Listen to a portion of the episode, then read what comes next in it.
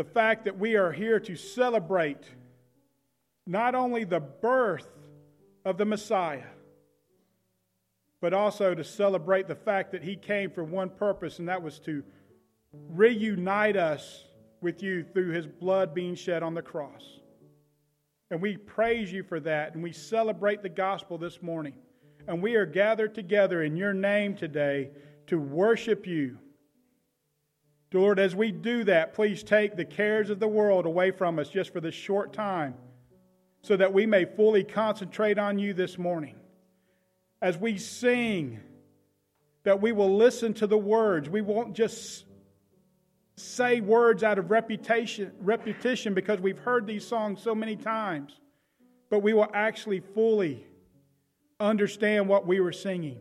And we will sing them with heartfelt love and gratitude. Dear Lord, as I speak today, speak through me, that we may hear from you today and our lives be changed forever. We give you all the honor and glory for it all. And it's in the holy and precious name of Jesus Christ our Savior we pray. Amen. Would you stand as we sing our call to worship? We'll sing the first and third verses of Silent Night. Would you stand, please?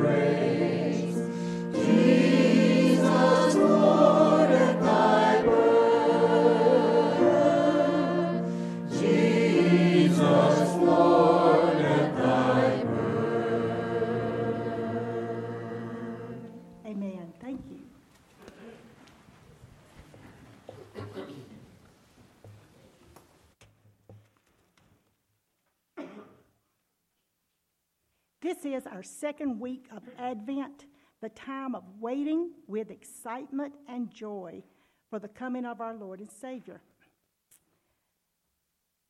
We are going to ask the Pendleton family if they will light our candles for us. First, we are going to relight the candle of hope.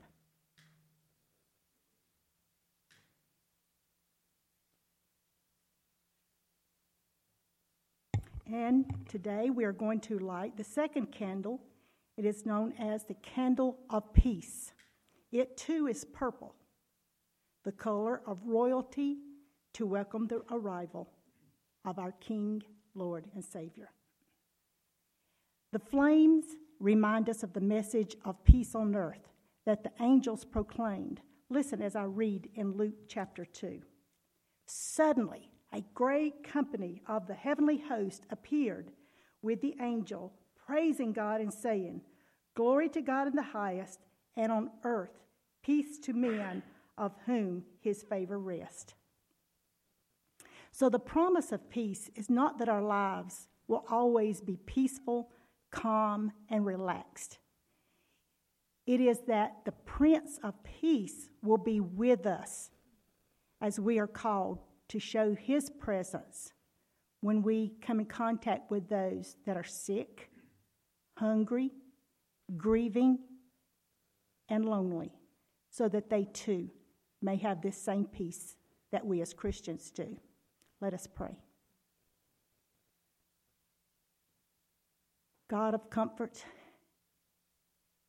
and Prince of Peace, may we not focus so much on our own needs, but for peace that we, neglect, we so often neglect those that are around us. Open our eyes, Lord, to the need of those. Use us to lighten their burdens. And I pray, dear Lord, they will see you through us. For it is your name, Jesus Christ, our Lord and Savior, the Prince of Peace, that we pray. Amen. And now, would you stand as we sing hymn number 93? It came up on the midnight clear. Would you stand?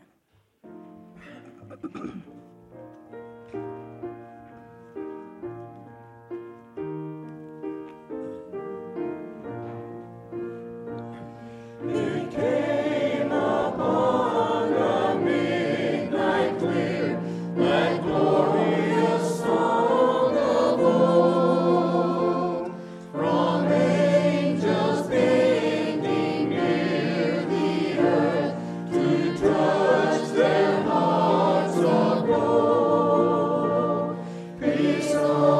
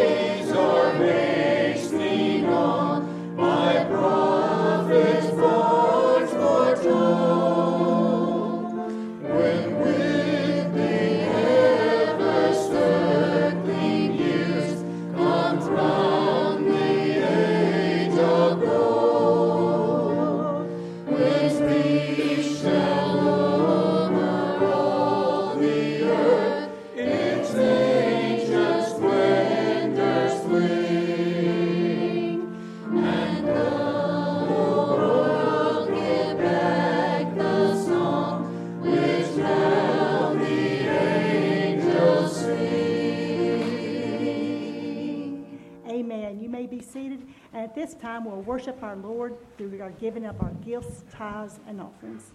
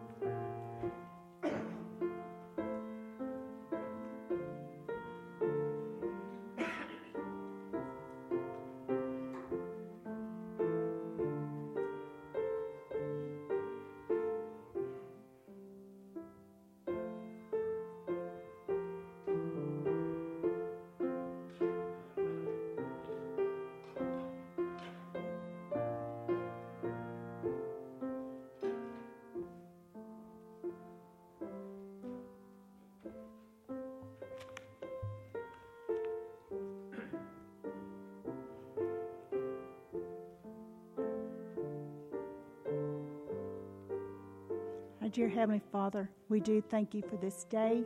We thank you for the opportunity that we have to worship you. Lord, thank you for the blessings you have given us. I pray that you'll bless this offering. Use this offering to further your kingdom, for it is your heavenly name that we pray. Amen.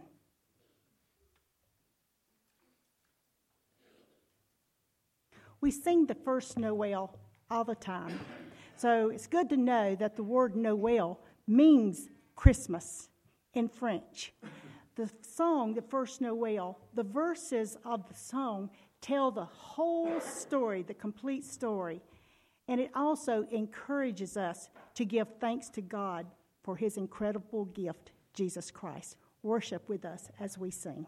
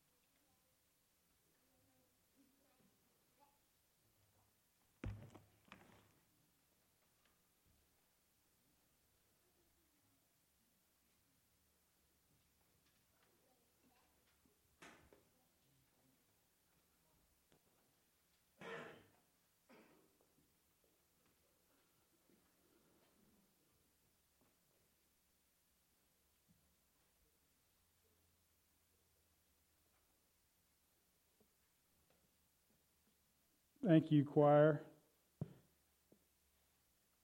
I had to move some of these cords around so you guys didn't get to see this guy try to get up off the ground. Because that would have been bad if I'd have tripped over one of these microphone cords up here and fell flat. Because I guarantee you, there's some of you guys in here, here would have laughed. Oh, Robbie Mullinax, you would have laughed your head off. Yeah. yeah. Afterwards, yeah. Well, guys, today, the title of the sermon is God's Christmas Plan. And I'm going to tell you, you look at me and you can tell that I love Christmas. I've got the beard, I've got the belly, and I've got a red suit hanging in my closet. And I absolutely love putting smiles on people's faces. I love everything there is to do with Christmas, and I'm going to probably have to turn in my man card when I say this, but I even like those cheesy Hallmark movies. I love Christmas. Now, my favorite stuff is the, the old stuff Bing Crosby, Danny Kaye, White Christmas. I love that stuff. Gene Autry singing, Here Comes Santa Claus. Nat King Cole, all that. I love all, Mel Torme. I love all that stuff. But I'm going to tell you something. All of that has nothing to do with God's plan for Christmas.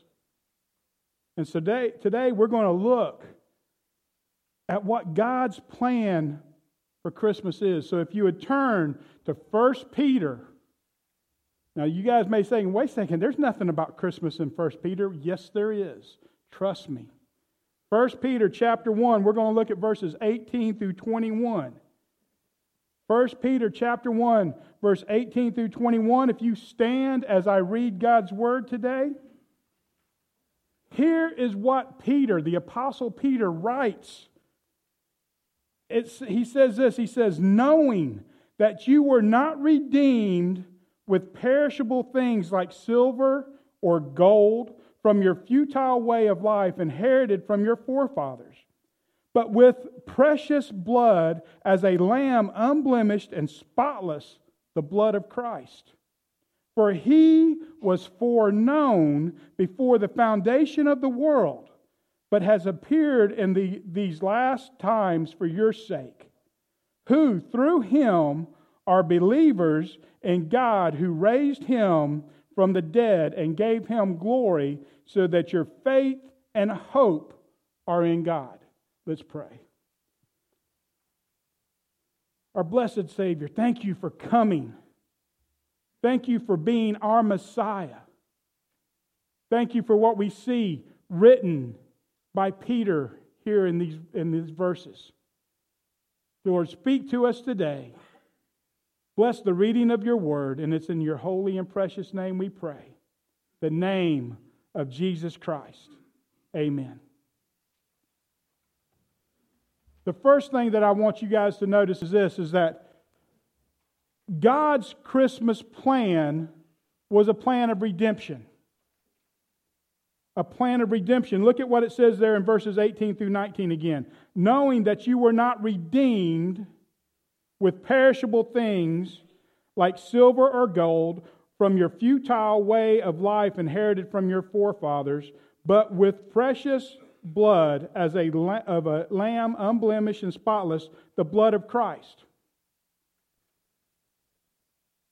This word, redemption, it's defined as the action of regaining or gaining possession of something in exchange for payment or clearing a debt. That's the definition of redemption. And guys, just leave that definition up there for a little bit. Okay? This destination or definition, think about what it's saying. Action of regaining. That means that once you had something, you lost it and had to pay to get it back. Why were we created? Why were we created? What's our purpose? Why are we here? We were, re- we were created to have a relationship with God. When He created Adam and Eve, He walked and talked with them. He created them so they could choose Him and have a relationship with Him. Because of sin, that relationship was broken. And so redemption means that we who once belonged to God now belong to God again because of the redemption. The cost of that redemption was the blood of Christ, the spotless Lamb of God.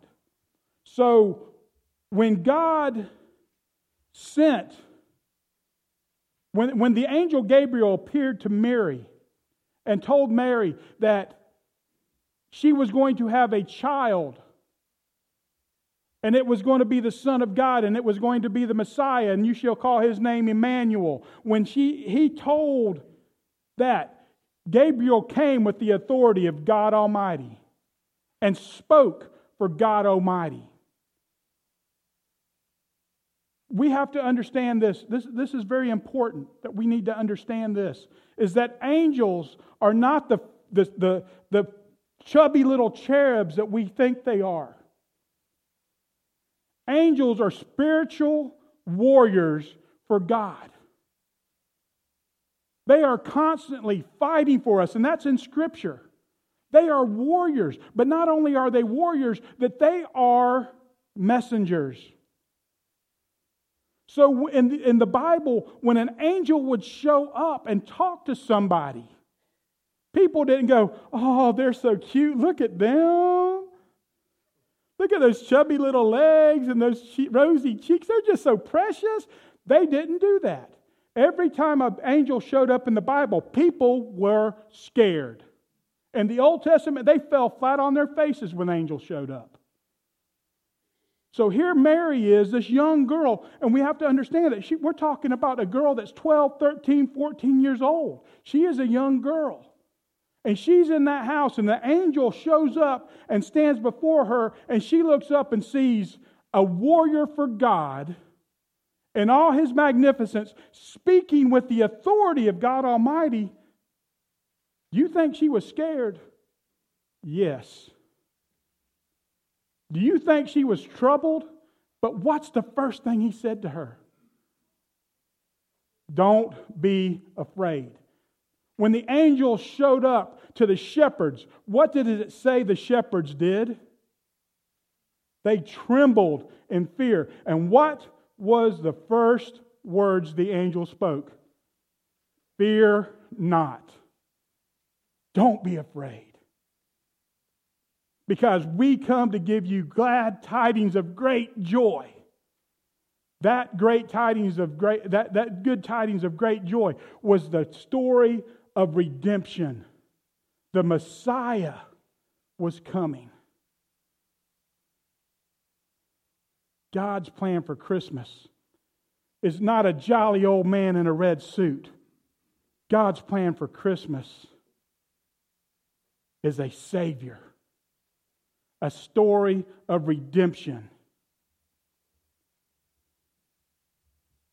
Then God's Christmas plan was not put what, or excuse me, God's Christmas plan was put into action before creation took place. You guys realize that? That before breath was breathed into Adam, before God said, Let there be light, before he took a rib from Adam's side and created Eve and placed them in the garden, before he did any of that, God's Christmas plan was already put into action. Look at what it says in verse 20. For he was foreknown before the foundation of the world, but has appeared in these last times for the sake of you. The plan and the work of Jesus and his purpose was not something that was developed at the last moment or late in the course of redemption. It was the plan from the very beginning. Jesus was active in creation and knew what the plan was when he was active in creation. Now, I want to show you a couple of other verses, or a few other verses. Look at Genesis 1, verse 26. this is when God had created everything else, and the crowning achievement of his creation was us, man and women. He said in verse 26 Then God said, Let us make man in our image. Whose image? That pronoun is important. Whose image? Our. Our. I say it like a country person, our. Okay? Image, according to our likeness. And let them rule over the fish of the sea, and over the birds of the sky, and over the cattle, and over the, the, all the earth, and over every creeping thing that creeps on the earth. Now look at Genesis 3:15. Well, actually, before we go to there, just hang on right there for a second. You can leave it there, but these pronouns here in verse 26 of Genesis chapter 1, why are those pronouns so important? Why are they important? God's doing the creating. Why doesn't He say, Let me make man in my own image? Is that what it says? It says our own image. That means there's plural people, there's multiple people involved. It's the Trinity. That's exactly right. God is saying, let us. You got God the Father, God the Son, and God the Holy Spirit. And we know they were involved in creation because we see that in other scriptures. So when, when he says, let us make, God, make man in our image, it's the three of them working together, which means that Jesus was involved from the very beginning. He was involved in creating us. And here's the great thing about create about the redemption story of Christmas is that even though God who knows all things and Jesus being 100% God became 100% man. But he did that even as far back as creation, he knew that we would reject him. He knew that Adam and Eve would be disobedient and they would take the one thing that God told them to stay away from because they wanted it. God created them anyway. Jesus created us anyway, knowing what it would cost him. And that blows my mind.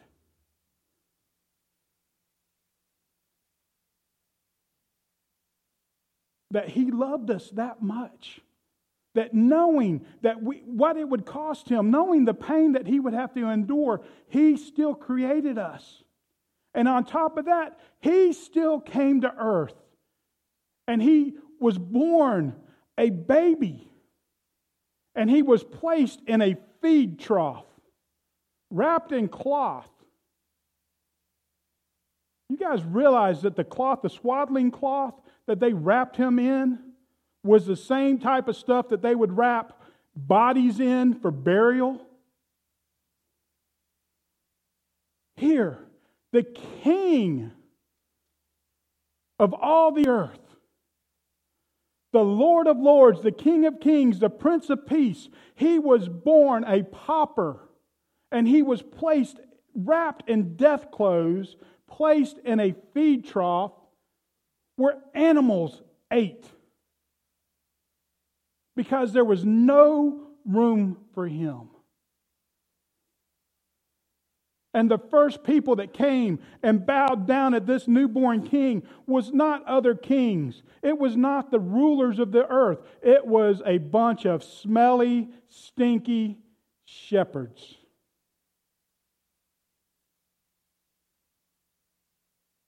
But that was God's plan.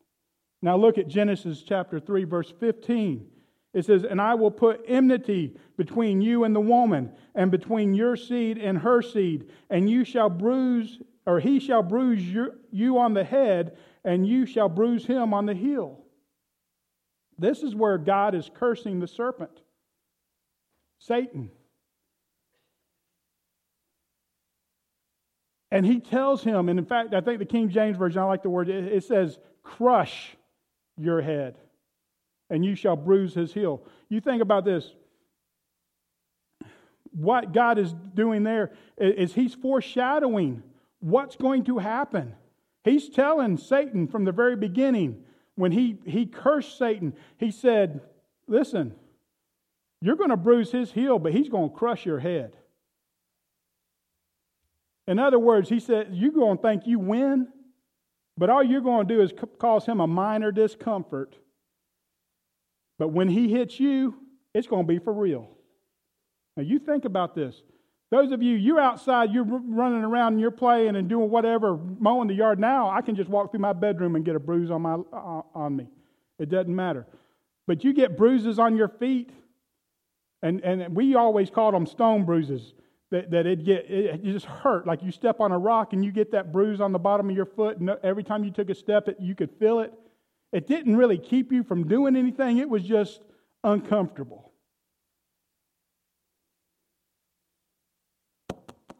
But but i was out there working in my yard. What in the world is that? I was out working in my backyard trying to put in fence and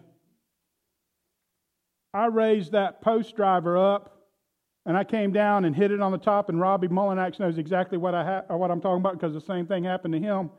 And I brought that thing down and hit that, and that weighted in. I hit the top of the post instead of going all the way down on top of it, and that weighted in, flipped back, and hit me in the head and busted my head open. And I started seeing, I literally started seeing stars, and blood started pouring out of my head and it was all I could do to stay upright. I mean, I just wanted to collapse. That's a big difference between that and bruising my heel. It is a very big difference. You ask Goliath how it felt getting that rock hitting right between the eyes. It knocked that big man down and it cost him his life. From the very beginning, part of God's uh, Christmas plan was the fact that Jesus would defeat Satan. And I can imagine this. If you're reading Scripture, excuse me, if you're reading Scripture, excuse me, if you're reading Scripture and you read the, the account of the crucifixion and resurrection, you know that the moment Christ died, the moment he died, Satan and his minions were celebrating. And for three days, they were celebrating, thinking they won. Now, I know there was a lot of Clemson fans that were celebrating last night because they beat the Tar Heels. And they were, they were probably going crazy.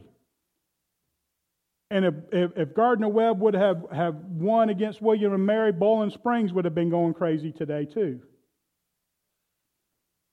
But I'm going to tell you something. It is nothing to compare what Satan and his minions were doing when they thought Jesus was done, that they had finally beat God. And God let them celebrate for three days. And then God said, uh, Not so fast, guys. Okay, Jesus, wake up. And the stone was rolled away, and Jesus walked out of that grave alive and well. And I can, I can imagine Satan thinking back, and you know, God told me that I was going to bruise his heel and he was going to crush my head. I think we're in trouble now. And Jesus even though Satan thought that he had won, Jesus got the victory. Because that was God's plan of redemption. And then look at John chapter 1, verses 1 through 4. In the beginning was the Word, and the Word was with God, and the Word was God. He was in the beginning with God. All things came into being through him, and apart from him, nothing came into being that has come into being. In him was life, and the life was the light of men. There, John tells us Jesus was active at creation. He was there. The plan existed even before creation. And then God's Christmas plan has to be accepted to be seen. You hear a lot of time, seeing is believing. Well, God's plan has to be known. It has to be accepted before you understand it and you can see it. Look at verse 21 of 1 Peter chapter 1. Who through him are believers in God, who raised him from the dead and gave him glory, so that your faith and hope are in God. Listen. Before I came to know Jesus Christ as my Lord, I went to a Christian high school, a private Christian high school, from seventh grade all the way through 12th grade. I had Bible class every day for those years I was there. I knew up here what the Bible said. I could tell you about the different doctrines. I know most, every once in a while, Sandra will pull out a song I don't, I don't know, but I know most of the songs word for word because I've sung them my whole life. But until I knelt at that altar when I was in college and I prayed to accept Jesus Christ as my personal Savior. I didn't understand any of it. And until I accepted what Jesus had done for me, until I accepted God's plan for me, I didn't see it. And even now, the Holy Spirit is still revealing things to me. And I will read Scripture and I will look at things and I will read a verse and I'm like, I cannot believe that I have never seen that before. It's just something just clicks. But until you know, until you accept Jesus Christ, you will not know. And there are so many people that are walking around right now that Christmas is not a redemption celebration. Christmas is what they can get, and they just don't understand that we are celebrating the birth of our Savior. And they want to do everything they can do to remove that aspect because they just don't agree with it, they don't believe it, and they don't see it. But we have to understand that the purpose of Christmas, what we are celebrating by lighting these candles, what we are celebrating by the tree and the manger, and what we are celebrating in our songs is the birth of the Messiah. The fact that God is with us. Now, God's Christmas plan was done with perfect timing done with perfect timing. Look at Galatians chapter 4, verses 4 and 5. But when the fullness of the time came, God sent forth his Son, born of a woman, born under the law, so that he might redeem those who were under the law, that we might receive the adoption of sons. See, we, what this verse is meaning, we could say, well, the Roman Empire brought relative unity to most of the known world because the Romans had conquered and there were Roman soldiers placed everywhere. And to get those Roman soldiers to and from where they needed to go, the Romans built roads which enabled travel to be easier because of the presence of the of the, the Roman army, travel was now safer, allowing the spread of the gospel of Jesus Christ. We can also say that even though the world was conquered by the Romans, it was the Greek culture that brought everybody together because there was a common language used throughout the entire empire. It was a commonly spoken Greek language where people could communicate with each other. So, allowing the spread of the gospel. and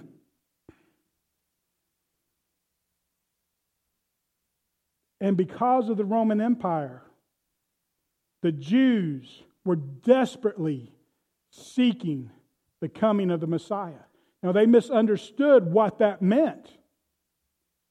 And that's part of the reason they didn't accept Jesus as the Messiah, is because they literally thought that the Messiah would ride in as a conquering king on a white stallion and drive the Romans out of Israel. That's what they thought. They didn't expect a servant king, they expected a conquering king. Now, one thing we have to understand when Jesus first coming, when he came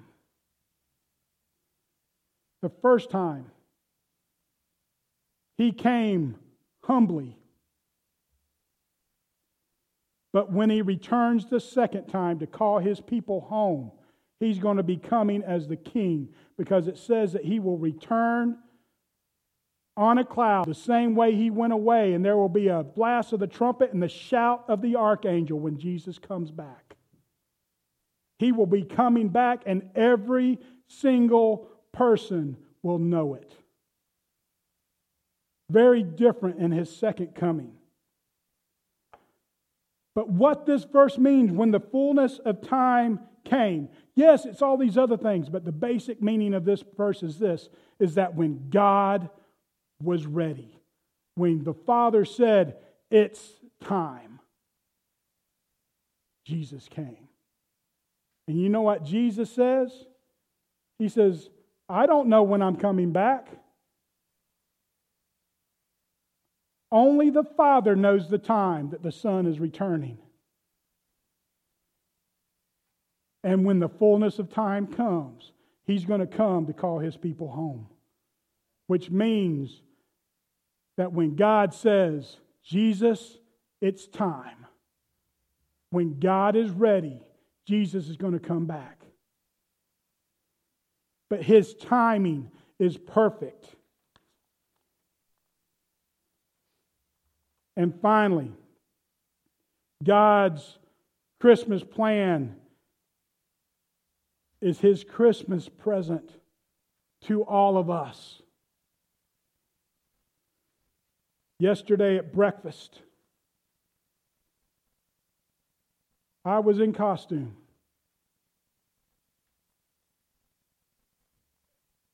And I have to admit, I don't know who was more excited the seniors that came through or the children that came in. They were all excited, but the little kids came running up to me, sitting in my lap, and mom told me that it's the first time this one little boy had ever wanted to talk to Santa. And I asked him, I said, You know what the greatest Christmas present ever was? And he looked at me and said, Jesus. And I said, That's exactly right. Jesus is our Christmas present. God loved us so much that he gave his son to us and for us. Look at John chapter 3, verses 16 and 17. For God so loved the world that he gave his only begotten Son, that whoever believes in him shall not perish but have eternal life. But verse 17, listen. For God did not send the Son into the world to judge the world, but that the world might be saved through him. See, even back when the Bible was written, we had this problem that people, when you expected more out of them or you told them that what they were doing was wrong, that they thought you were judging them, They thought that you were hating on them. And so John writes, he goes, No, that's not the reason that Jesus came. That's not the reason God sent him. God sent him because he, loved, we, he loved us. And God sent him so that the entire world could be saved. But we have to accept that. And we have to understand that. That Jesus loves us. And that through all the Christmas plan, through this, the plan of redemption, through the plan that was created before t- creation took place, for the plan that, that was perfectly timed, all of it boils down to Jesus is the greatest Christmas present that anybody could ever receive. Because he is the Messiah, he is the spotless Lamb, he is the King of Kings, the Lord of Lords, the Prince of Peace. He is God with us. Now, during this invitation time, it is now your opportunity to respond to that gift that God gave us. What would you do with him? Would you accept him as your personal Savior if you've not already? We would love for you to. Come forward. We will will be glad to explain. We've got other people here that would be glad to explain to you how to accept Jesus as your Savior. It's not hard. Are you looking for a church family? We would love to have you come with us. If there's other things that you just need to come to the altar and pray, it's open, it's available. Don't leave today without doing whatever God's telling you to do. As we sing this song, this is your opportunity. We sing our hymn of invitation 572. I love to tell the story. 572.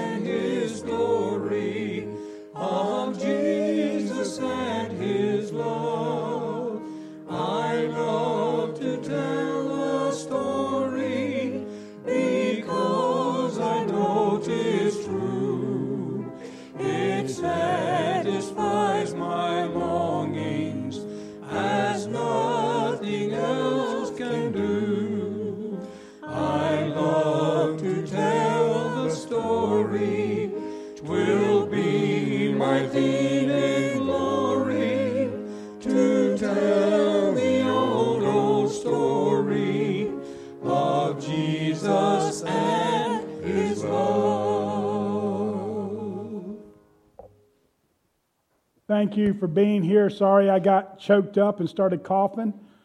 I'm still coughing. But um, thank you for being here. Don't forget tonight, 6 o'clock, choir, cantata practice, 6 o'clock. Everybody else, Wednesday night, Bible study at 6.30. Um, play practice at 5.30. Cantata practice again at 7.15. So... Uh, and, and pray for that group that's going to Boone on, on Tuesday. Don't forget, we're, we're leaving at 8 sharp. Also, need to let you know that uh, the church office will be closed on Tuesday so that Nancy is able to go with us to Boone. So uh, remember that, that we will not be in the office Tuesday. If there's two spots left, if you want to go with us, see Joy. And now, as we dismiss, thank you for being here. And Joy, would you mind coming and dismissing us in prayer?